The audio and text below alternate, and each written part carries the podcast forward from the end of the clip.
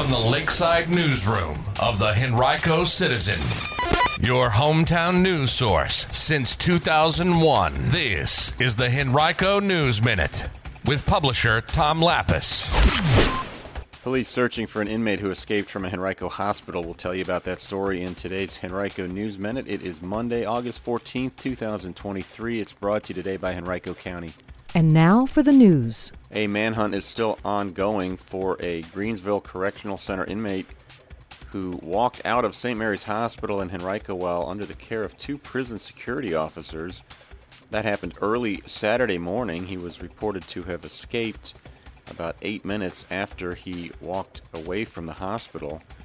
Our partners at WTVR TV6 report that troopers said Nassim Rulak left the hospital and was seen casually walking on Franklin Street in the near West End. Rulak would have been constrained with flex cuffs only since metal shackles are not allowed to go into an MRI, according to WTVR. Rulak is 21, originally from Woodbridge. He's serving a 13-year sentence for aggravated malicious wounding, grand larceny, and hit and run, according to officials. He has an extensive criminal background in the Woodbridge area. WTVR reported he was supposed to be receiving care for seizures on the sixth floor of the hospital after having been taken there last week for treatment. He's believed to be wearing jeans, a gray shirt, and a black hat with Richmond on it, according to Department of Corrections officials. Rulak is described as a black male, 5 foot 8 inches tall and weighing 177 pounds. He has black hair and brown eyes. He also goes by the alias of Lil Nas. Police also say that he has four tattoos, including the words cutthroat on his right cheek, a tattoo on his left arm that says RIP-ish. He also has a tattoo on his right arm that reads, Faith is seeing with your heart when all your eyes see is darkness, and another on his chest that reads Marie. If you think you've spotted him, do not approach him. Call 911 instead, or dial pound 77 on a cell phone. You can also call the Department of Corrections fugitive line at 1-877-896-5764.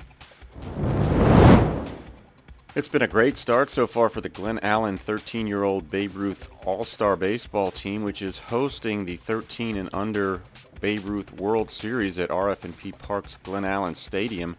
The host team soundly defeated its first opponent, Greeley Evans, Colorado, on Saturday 16 to 1 and then yesterday came back with a 3 to 2 win against Eagle Pass, Texas.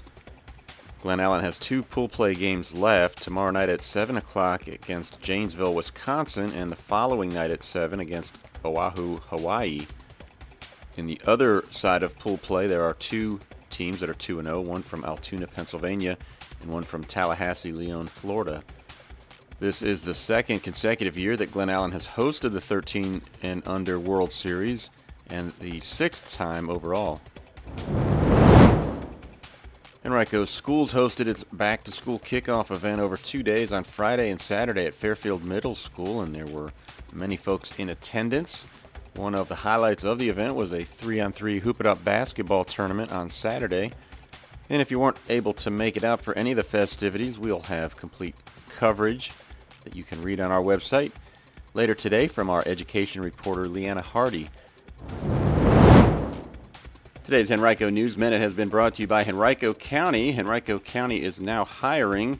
You can visit henrico.us backslash jobs to view a complete list of all opportunities, full and part-time, that are currently available.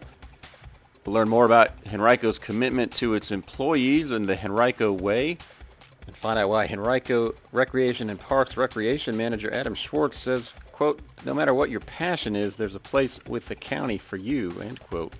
That's henrico.us backslash jobs.